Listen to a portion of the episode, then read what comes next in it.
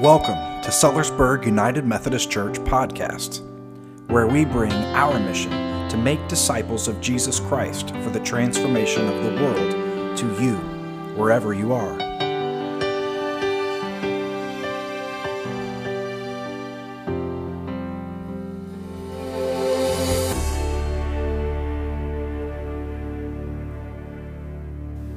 We come to this fourth week of our six week series centered on discipleship as we focus our lives on what it means to be a disciple of Jesus Christ. And we know that a disciple is a witness to Jesus Christ in the world. And we follow his teaching in acts of compassion, justice, devotion, and worship. And we do this all under the guidance of the Holy Spirit. We want to be disciples. We want to follow in the way of our teacher, of our Lord, of our Savior. And being a disciple means we invite other people into this life as well. We are disciples and we are disciple makers, which helps us live into the mission of the United Methodist Church, which is to make disciples of Jesus Christ for the transformation of the world. And so, our life as a disciple means that we are learning as we go as we live and grow. We live and grow and we learn more, and in turn, this helps us grow deeper in the very action of the living itself. We are learning and inviting others to be a part of what we're experiencing in the life of discipleship. Now, we don't have it all figured out. That's not the point of discipleship. The point of discipleship is learning that the way, the truth, and the life is in Jesus. And so we commit ourselves into that way, knowing we don't have to have all the answers, but we will be led into the way in this life. We walk in life and grace through the Holy Spirit. And the grace is so necessary. We can lean upon that grace even, even when we know we're going to make mistakes. And that part of learning and growing is, is falling short and messing up and, and learning better ways as we go. And what a gift it is to have that grace, to know that we aren't trying to live a life of perfection right here in this moment, but we're being worked toward perfection, toward sanctification, being made into the life of holiness through the Holy Spirit. And we follow the teachings of Jesus as in our effort. We follow the teachings through our acts of compassion, of justice, of devotion, and worship. And living in this way is, is how not only we follow in the teachings, but we actually learn the teachings themselves. It's just a constant cycle.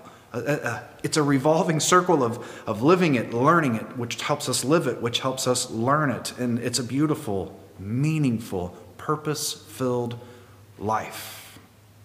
And this life of love and mercy and grace is true life. It offers us fulfillment and satisfaction more than we could find in any other life. It's eternal life with God, right here and now, in everything we do.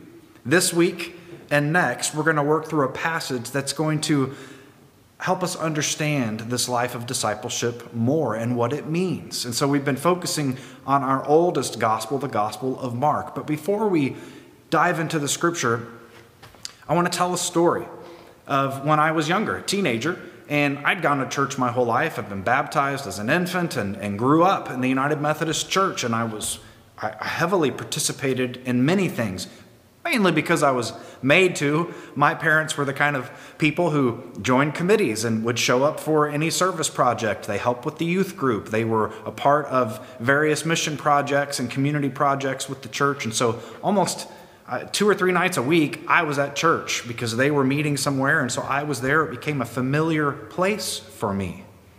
It doesn't mean the church was perfect. I certainly learned a lot of bad habits, and I certainly experienced a lot of people that, that had rough edges, and I developed rough edges myself.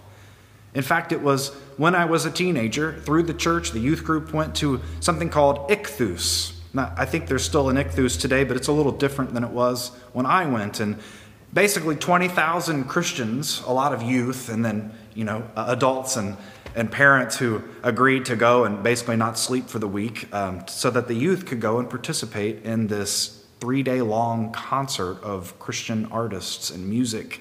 And I used to describe it as the Christian Woodstock.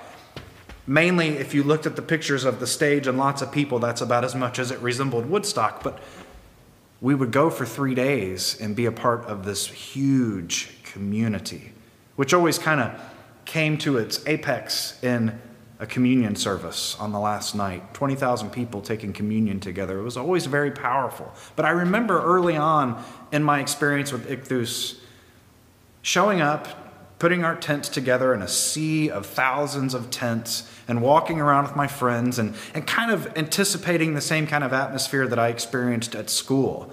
And so you know, you kind of had to be in survival mode at different times when you were at school. It's a rough place. There are people there that are vying for power and popularity, and so they're happy to step on and point out your flaws. And, and life hinges on style and, and being in the right trend, or else you kind of get labeled and then you have a reputation. And it's tough. It's tough being in middle school and high school, and, and I kind of carried that toughness into the atmosphere at Ichthus. Suddenly, there are thousands of youth, teenagers, peers that I didn't know. I didn't know what they thought of me and how they might judge me, or, you know, if I needed to start judging them to kind of, you know, plant my feet in some sort of security. So I'd lived with this other way at school. And it hadn't dawned on me that there might be a different way at Ichthus. But I remember clearly, very early on, walking to the concert field where there are thousands of people there, and there were a group of people running and somebody fell and wiped out. And it was one of those one of those wipeouts that you know you'd laugh at you'd see and just it was unbelievable. I mean they twisted and turned and legs and arms flying through the air. And my first instinct was to laugh. One because it was funny and two because wow they made themselves look really silly. And you know as a teenager and, and even as an adult we do this. If we're honest we can point at the flaws of other people and somehow it, it makes us feel like we're in a better place that was my instinct. That was the way that I was used to. And I felt so bad at the same time for this person. Glad it wasn't me, but just bad for them. But what I saw was people from all around, strangers, people they didn't know from all directions came and like got them up and brushed them off and asked if they were okay and gave them a drink of water and just loved on them. There was no one that laughed. There was no one that made them feel lesser. Everyone responded immediately with love. And I'd never seen that lived so clearly, so completely, so communally. That set the tone. And the rest of the weekend was that. So much so that as I went back year after year after year, I began to crave the time that I could be in that atmosphere, so different from the atmosphere I experienced at school. I eventually worked at summer camps, uh, conference, United Methodist conference camps over the summer, and again, it was the same thing. It was this, this strange coming together of family members that didn't know they were family or didn't get to see each other, but they came together and instantly knew they were a family, and it was just a different world than the world outside of that. And it became very clear to me that we live into this new way if we choose to. And there are conflicting ways. And the Mark passage is going to kind of open this up a little bit. We're, we're going to spend the two weeks going through Mark 1, verses 21 through 39. It's kind of one long scene, but broken up into two parts. So we're going to spend time on the first part. And the overall scene is just full of healings, which is pretty common in the gospel story. We're used to seeing healings. The first part, the one we'll focus on today, happens in a synagogue, this kind of corporate, uh, corporate setting. And then next week will happen more in a corporate, kind of communal, but home setting, more private. So the, we see the healings, but the message isn't really about the healings. Actually, the healings are about the message. And sometimes we, in our culture, we, we lose that distinguishing mark of the story because we don't see miracles in our day in the way that these stories describe. But understanding how the story was written and what the healings are being used to uplift will help us understand the message all the more. So today we'll focus on this first scene. When we read the passage, it's going to be very easy to kind of put your focus on the wrong thing. What I mean by that is we're going to have an exorcism, all right? An exorcism. A demon, uh, an evil spirit, an unclean spirit confronts Jesus and they have a conversation, and then Jesus exorcises that demon. And that might be where our focus goes because, frankly, that's unlike anything we've ever experienced. And all we know about those kinds of words probably uh, scares us a bit.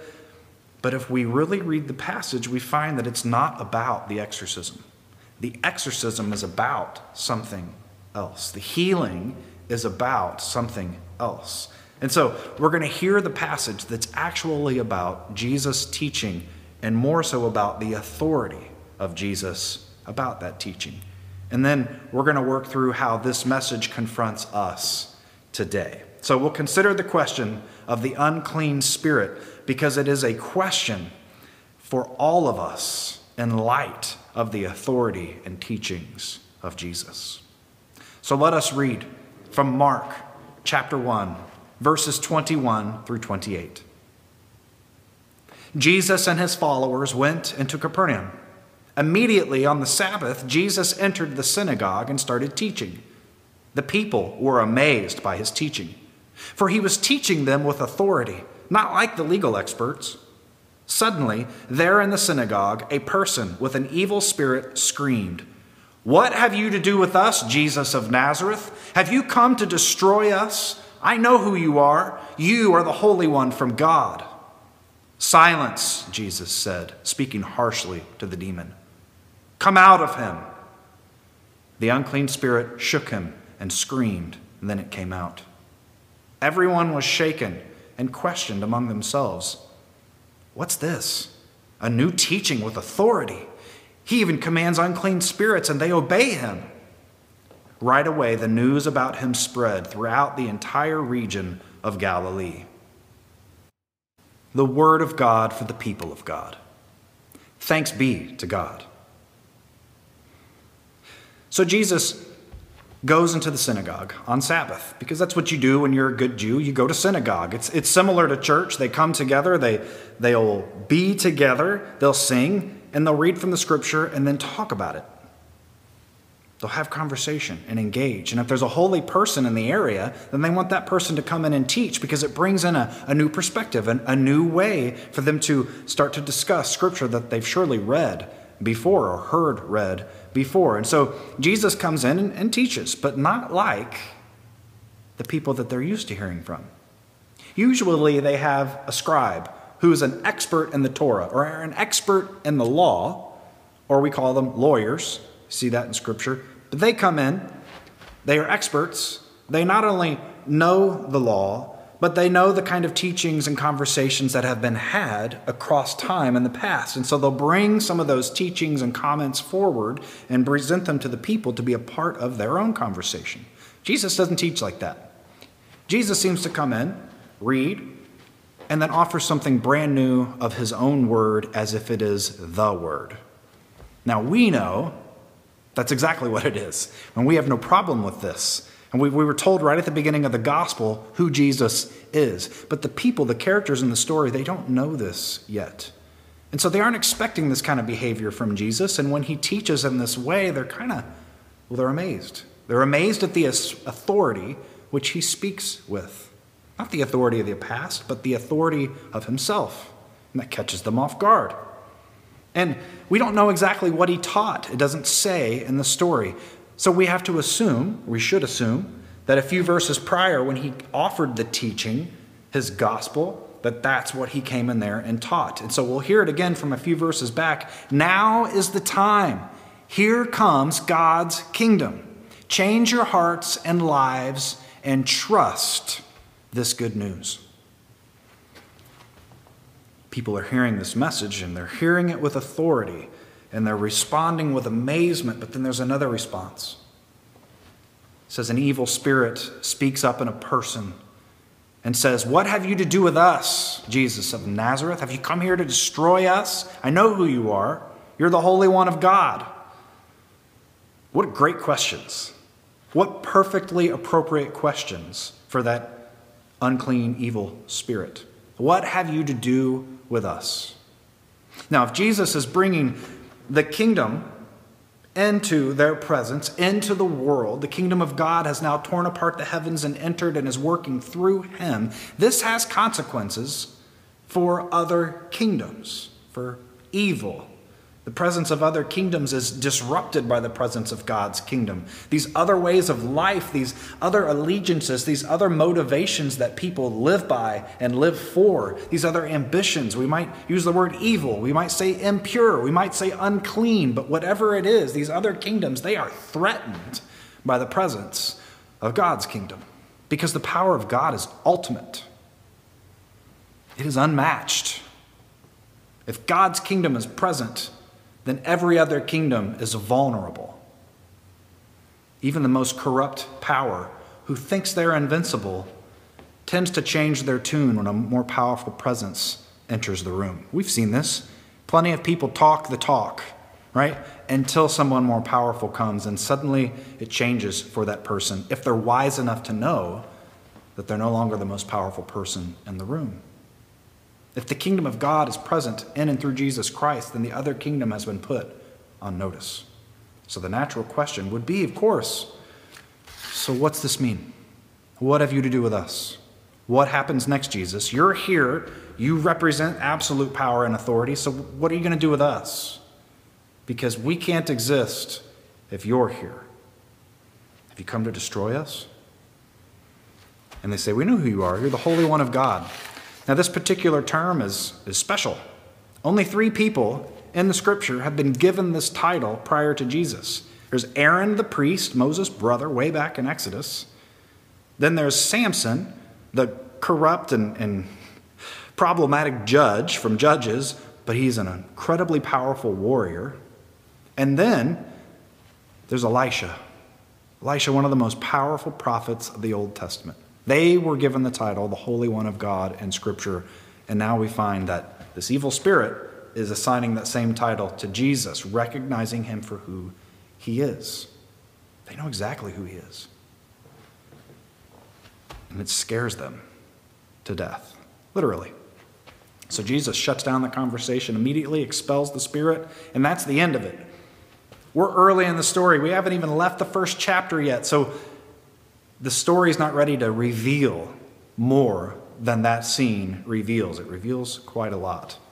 But the response to this whole interaction by all the people that are present in the story is strange. It's not what we'd expect. It's certainly not how we would react. I mean, if we witnessed that in our church on a Sunday morning, we would be talking about the evil spirit, right?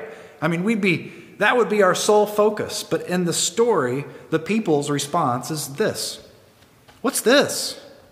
A new teaching with authority. He even commands unclean spirits, and they obey him. Apparently, the presence of the unclean spirit is not the focus at all. It's the authority of Jesus and his teaching the authority, the power, the presence. So, news started to spread throughout the entire northern region of Israel about what was happening in and through Jesus. And I wonder what what did they say to people when they spread this news? And when you're hearing this news, if you're walking down the street and someone comes up and says, Guess what? What's your response? So I wonder, what, what is our response to this good news? What's our reactions?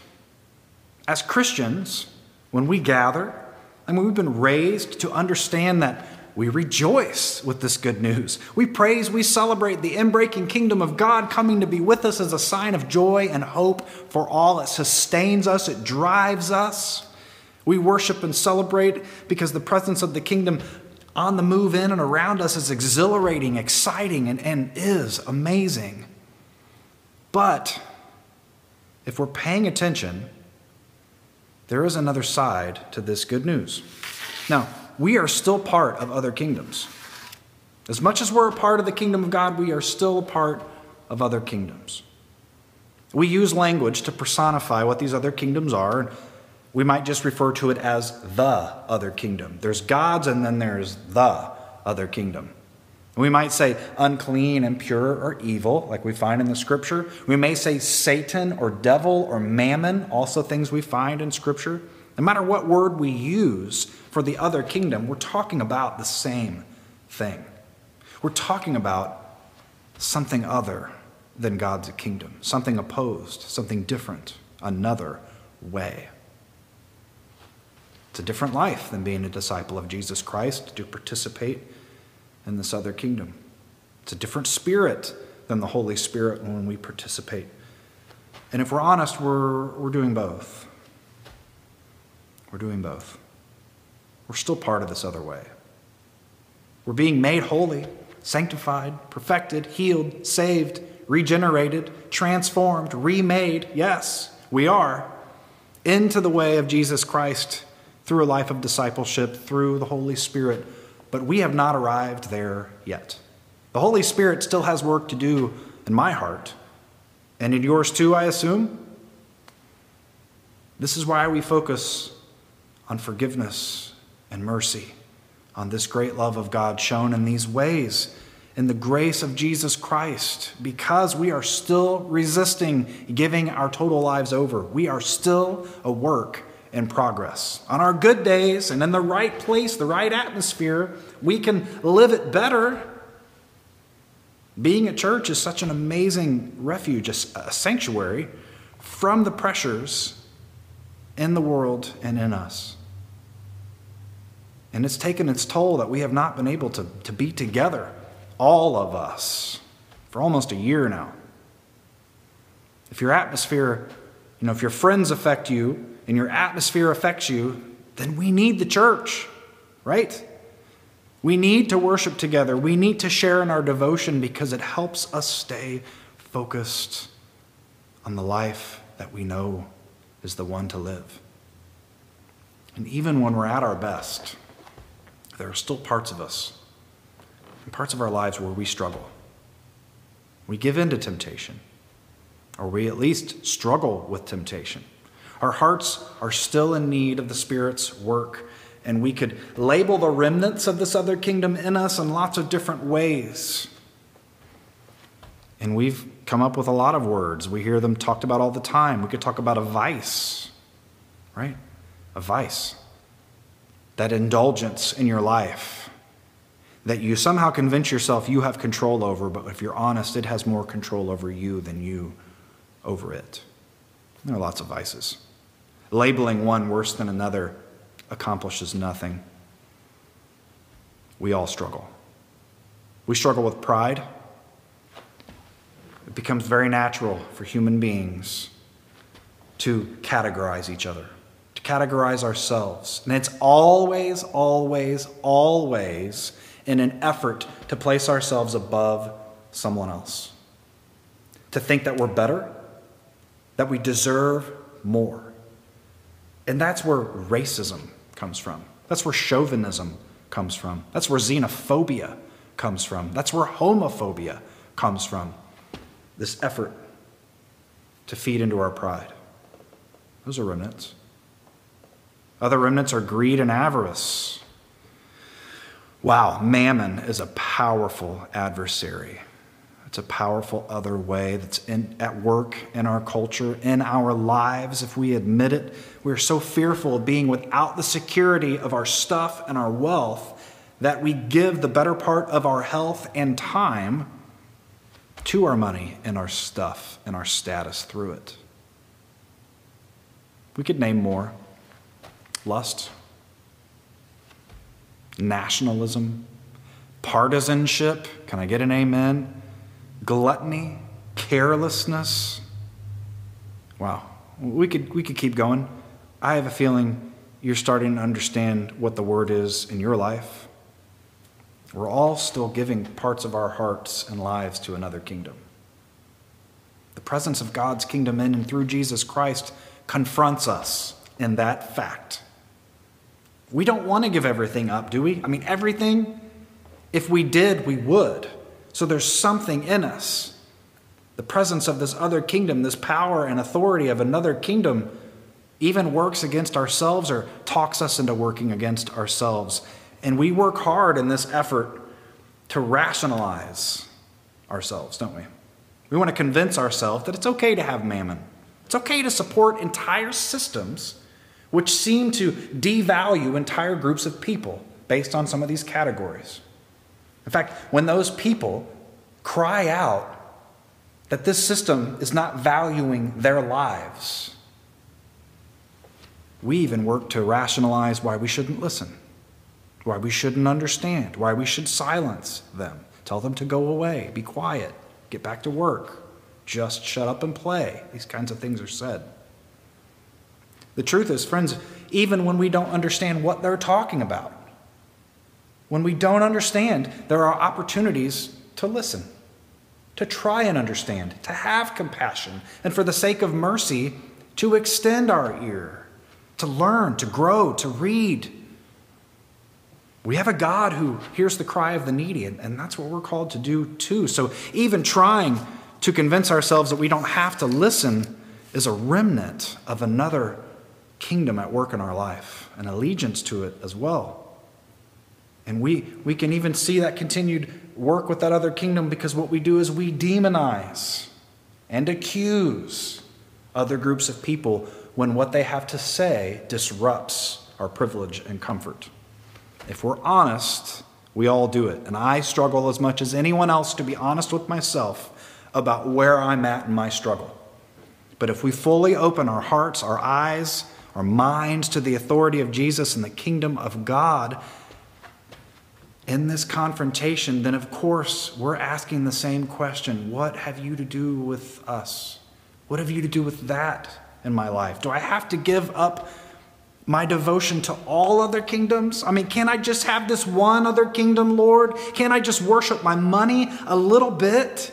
Can't I just maintain my pride and status and privilege? Can't I, can't I just allow myself to indulge in a small way? I mean, at least it's not like these big ways, Lord. Come on, it's just a small way. At least I'm not like other people, Lord. Have you really come to destroy this unclean part of my life, too? What have you to do with us? This is why we live a life of discipleship, why we come together, why we worship, why we devote ourselves, and we live a life of acts of compassion and justice. Because through this, we learn the ways of Jesus Christ, and it heals us. And through us, it heals the world around us. By practicing and living into a life fully allegiant to God's kingdom in and through Jesus Christ, we start to become whole in ways we could have never imagined. The truth is, the good news is that Jesus Christ revives our hearts and souls when we choose a life of discipleship. And we are in need of revival. Amen. We were born with a very precious innocence, and through hardship and through the corruption of the world, we have learned other ways. Jesus Christ revives us and brings us back to life. And then we receive that invitation while also extending it to others that they may be revived as well. We live by entering into community of faith together. We enter into eternal life by experiencing the work of the Holy Spirit in everything we say and do. Everything we say and do. And we come to know the truth about ourselves, about the other kingdoms, and about the kingdom of God, living this life of discipleship. And it happens when we do it with each other and in the world around us. And that's our task, friends, to keep going and to keep growing. Allow the presence of God's kingdom to amaze and shake up your life. Allow the leading of the Spirit that you may say yes to Jesus Christ and to his authority, that he be your only authority. And through that, the Spirit will lead you into healing, into purification, into sanctification, into salvation right here and now as you begin a life of growing and discipleship. Be a witness to the world around you. And this is important. We want this healing and salvation in our hearts, but be a witness to the world around you confront the other kingdoms as Jesus did. With love and grace and compassion, stand up with the authority of Jesus Christ and the kingdom of God. Show the world what healing looks like in your own life, and then speak to that healing to those around you. Invite others into it, that they may receive the saving grace, that they may be cleansed through the life of discipleship along with us, along with the church, because we are the body. It's in and through us that we experience all these things, and it's a miracle, and it's wonderful, and it's hard, and it confronts us, but it is the only way. And if we say yes and live into this life of discipleship, and if we share that, we are going to experience the transformation of the world. What have you to do with us, Jesus? Everything. So let us be cleansed and let us live. Amen.